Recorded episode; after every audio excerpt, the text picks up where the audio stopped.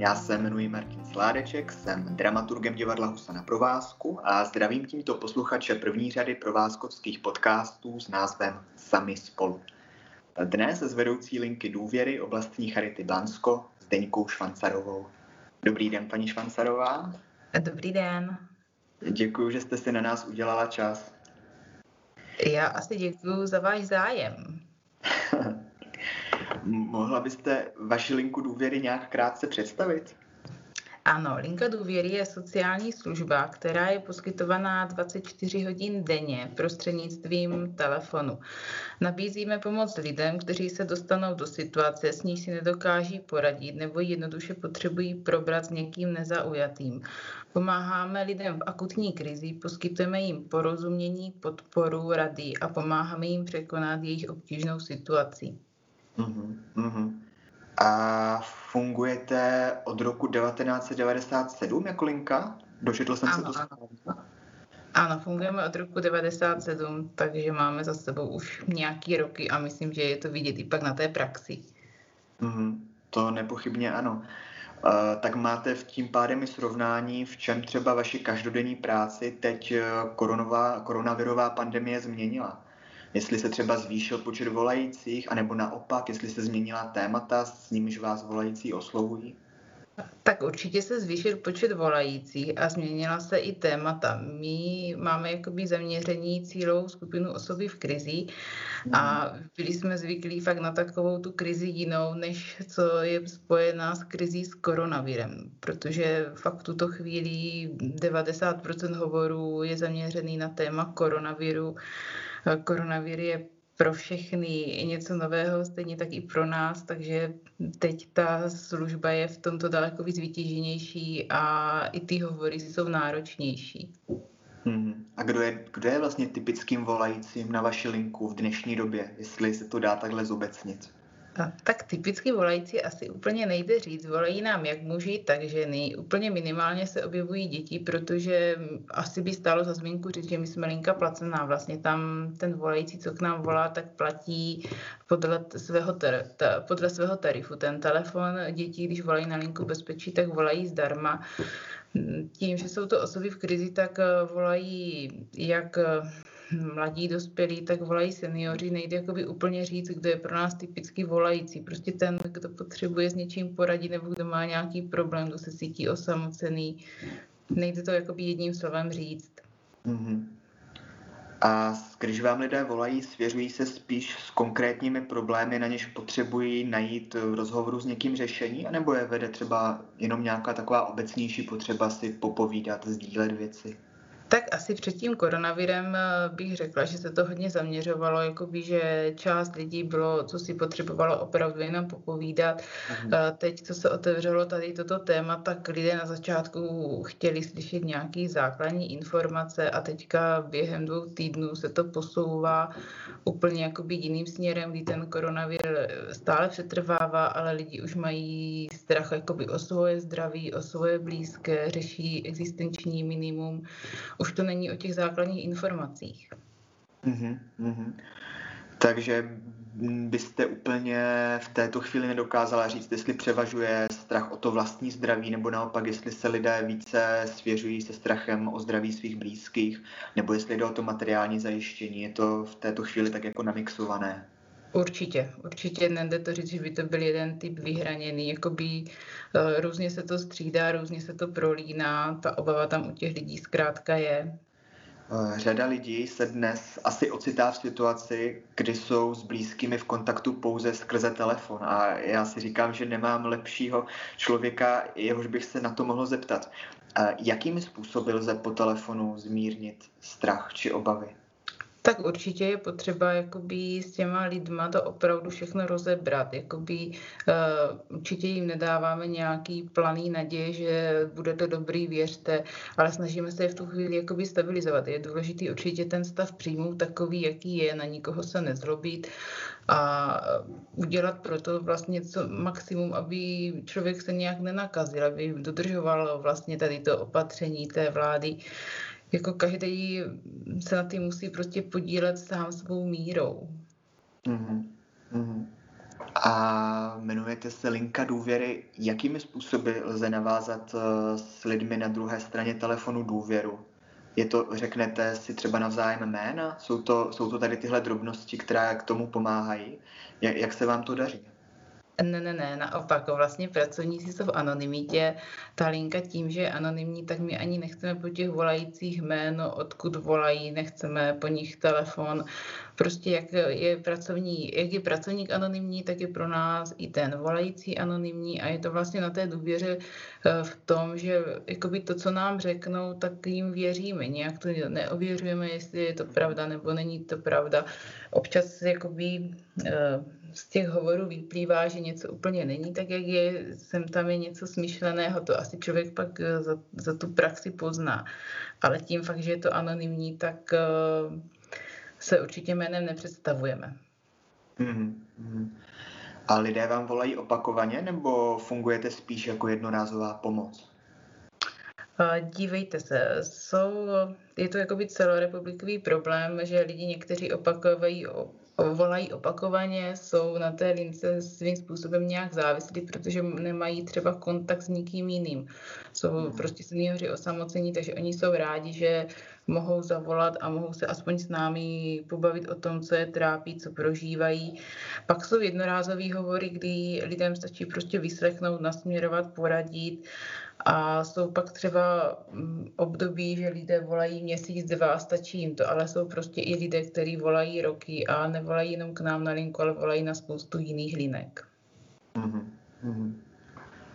Uh, jakou roli v souvislosti se strachem mezi lidmi hraje podle vás uh, způsob, jakým o koronavirové pandemii informují média? Myslíte, že pomáhají média strach zmírňovat, anebo naopak k němu přispívají? Třeba je z toho, jak uh, mluví vaši klienti. Já bych řekla, že naopak ty média k tomu přispívají, k tomu strachu, je pravda, nebo je asi fakt, že nikdo opravdu nevíme, co skutečně ten koronavir vyvolal, jak to ve skutečnosti je, ale lidi často jsou prostě z těch informací zmatení, hlavně jak se mění tady nařízení vlády. Jednou je karanténa, tak stačilo, i když se otvíraly ty obchody pro ty seniory. Jednou to bylo tak, po druhý tak a ty lidi jsou v tom zmatení. Hlavně na začátku se třeba nevědělo ani, co je to ta karanténa. Teďka spoustu doktorů neordinuje tak, jak má, takže lidi v tom to docela tápou. Mm-hmm. Existuje ve vaší práci něco jako typický den?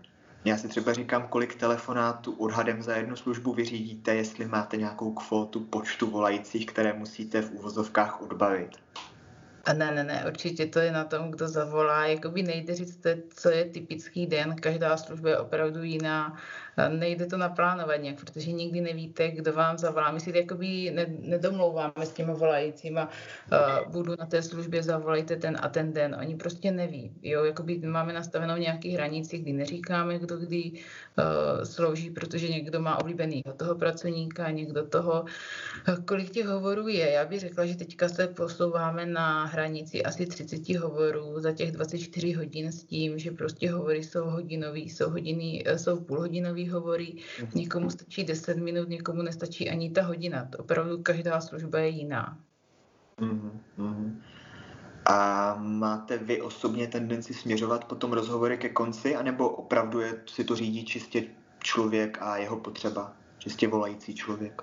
Z pravidla ten hovor by měl být do hodiny. Uh-huh. Ale pokud máme na telefonu opravdu někoho, kde vidíme, že je to potřeba, tak, tak mu ten čas věnujeme. Někdy se nám stane, že operátor nám to po hodině a pěti minutách vypne, někdy prostě ten hovor jede dále. Nevíme, jakoby, jestli to je operátorem nebo jestli, jak je to nastavený. A když pak víme, že ten člověk ještě tu pomoc potřebuje, tak jsme ochotní, nebo prostě dáme do toho všechno a klidně mu další hodinu ještě věnujeme, ale je to opravdu náročný. Mm-hmm. A dostáváte po takhle náročné směně nějakou zpětnou vazbu? Od anonymních klientů asi úplně ne. Jakým způsobem se k ní teda dostáváte? Tak ta zpětná vazba tam pokaždý není, že jo? ale jakoby hmm. spoustu lidí, co fakt volá opakovaně nebo uh, zavolají třeba po delší době, tak uh, jakoby toto nás asi vždycky drží při té práci, že říkáme si, má to smysl, když uh, jakoby slyšíte od nich, jak vám to pomohlo, nebo že ani jakoby nečekali takovou pomoc. Já jsem třeba dneska na službě měla paní, která volala poprvé, říkala, že vůbec neviděla, co si pod tím má představit. Paní na tom byla špatně, věnovala jsem jí hodinu a půl a ta paní říkala, jako, že, že je za to strašně ráda, že vůbec eh, zavolala, dokázala o tom mluvit, co jí trápí a prostě viděla v tom strašně velký pozitivum, že něco takového existuje, protože taky, že v rámci tady toho koronaviru eh, rodina s ní úplně nekomunikuje, jsou od sebe odřízlí, nechtějí navštěvovat, protože už je senior, tak mají strach a paní prostě je v tuto chvíli sama, takže ocení, že může někam zavolat a někdo si ji věnuje takhle. Mm-hmm. Mm-hmm. Takže také vlastně paní ze nějaké seniorské kategorie. Ano, ano. Mm-hmm. Uh, když se pracovník věnuje svému eh, volajícímu, jaké vlastnosti by měl eh, takový zaměstnanec, takový pracovník eh, linky důvěry mít? Tak určitě musí mít nějakou empatii, musí se asi dokázat vcítit i do toho člověka. Ne, jen říkám, že jde vcítit do každého problému, to prostě nejde. A určitě musí mít ale jakoby pro ty lidi pochopení, protože to, co pro nás jakoby je maličkost, běžná věc, tak eh, ty lidi prostě z toho můžou být eh, jakoby nešťastní, potřebují to nějak vyřešit, takže eh, jakoby člověk musí mít fakt pro tu práci pochopení a musí tomu obětovat asi i hledat co svého. V té souvislosti mě hned napadá, jestli jde takovou práci nechat za dveřmi kanceláře a jakou roli pak hraje ve vaší profesi hygiena, taková ta psychohygiena. Tak dívejte, jsou hovory, které prostě ukončíte a neříkám, že si nespomenete, ale jsou hovory, které vás nenechávají úplně jakoby klidnou, vracíte se k ním a občas třeba čekáte, že zavolají nebo že jsou stáli volající, volají a najednou se měsíc, dva neozvou. A říkáme si, co pak se stalo. Takže úplně to jakoby nejde nechat eh, za dveřma. Část určitě ano, ale část eh, jakoby člověka nějak provází, prožívá to s těma lidima, takže v tomto je to takový náročnější. Co se týká té hygieny, tak každý ten pracovník asi si musí najít eh, svoje něco, co ho drží, co mu pomáhá tady v této práci. Mm-hmm. A co je to u vás, jestli se můžu zeptat? Tak dívejte, pro mě asi je takový ten posun, že tím, že jsem vedoucí, tak je to zase jakoby pro mě, je to náročný určitě, ale eh, vidím jakoby tu zpětnou vazbu a vidím i teďka třeba zájem o tu linku, tu potřebnost pro, te, pro ty lidi. A pro mě asi je takový to, že mm, mám jakoby ten svůj volný čas a jdu se projít do lesa, nechám tam prostě, že jo, ty myšlenky eh, nechám jakoby plínout, čerpám i z rodiny, jako je to tak různý. Mm-hmm. mm-hmm. A jde tady tuhle práci dělat celý život? Myslíte, že to je práce na celý život, nebo je tak intenzivní, že to je na určitý úsek třeba životní? Jako nedovedu si asi představit eh, dělat na té lince 20-30 roků, protože ta práce je opravdu náročná. Mm-hmm. Já jsem eh, v souvislosti s vaší prací hodně přemýšlela nad tím, že my jako divadelníci eh, často a rádi říkáme, že se zabýváme lidskými dušemi, že zejména herci pronikají do motivací, tužeb, strachu lidí. Eh, proti vám jsme však úplní začátečníci a tak si říkám, jestli jste po tom všem, co jste nepochybně vyslechla a na lince zažila, Uh, jestli jste se o lidech dozvěděla něco, co jste předtím nevěděla, nebo jestli tahle práce změnila způsob, jakým dneska nazíráte na lidi ve svém běžném životě. Tak dívejte, já říkám, že to, co my si vyslechneme, nebo, nebo to, co fakt slyšíme o těch volajících, tak kdybyste chtěl jakoby napsat, vymyslet, tak to prostě nejde.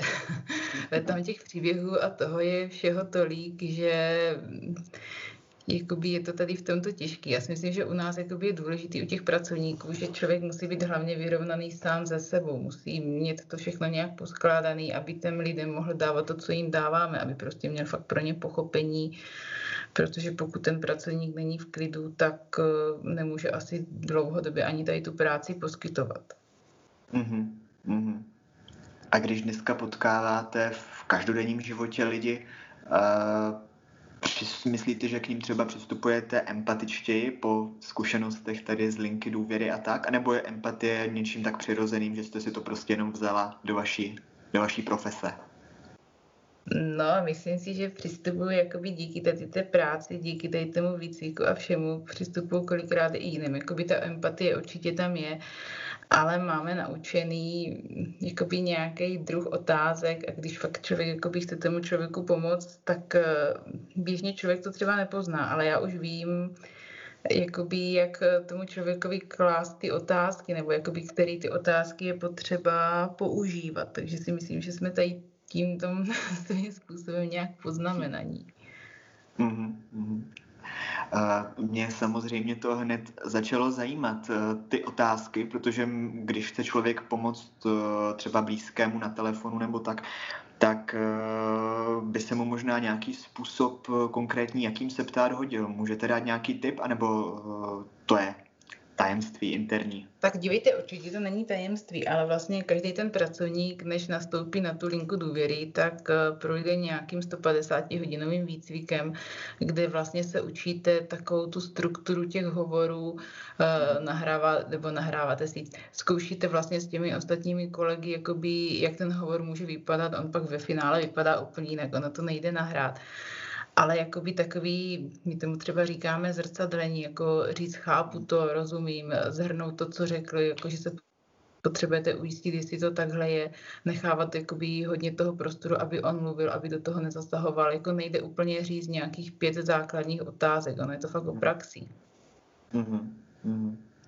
Teď možná trošičku osobnější otázka, jestli vy osobně cítíte v souvislosti s, koronavirou, s koronavirovou pandemí strach eh, a jak s ním případně pracujete? Tak strach, já bych řekla spíš taková obava asi u mě je, jakoby že jo, jako by člověk má strach, aby se nenakazil, nebo pokud by se nakazil, tak aby to měl nějaký lehčí průběh, ale hmm. asi taková ta obava prostě, když, jestli se to vrátí, tak jak to bylo dřív, když se to vrátí, co z toho bude dál, jako myslím, že tady tu obavu asi máme v tuto chvíli všichni. Mm-hmm. Mm-hmm. A myslíte, že současná zkušenost může být pro naši společnost v něčem transformační, že z ní třeba můžeme být silnější nebo nějaký jiný? Tak já si myslím, že teďka vlastně v tuto chvíli máme čas eh, více asi přemýšlet o tom našem životě, nebo o tom našem životě. Jakoby to co, to, co se stalo, tak nikdo nečekal a určitě to nějaký dopady bude mít a asi je na každým z nás, jakoby, jak se toho dál zúčastní, ale k té transformaci asi svým způsobem nějakým dojde. Kdybyste měla posluchačům našeho podcastu do dalších dní něco popřát, eh, co by to bylo?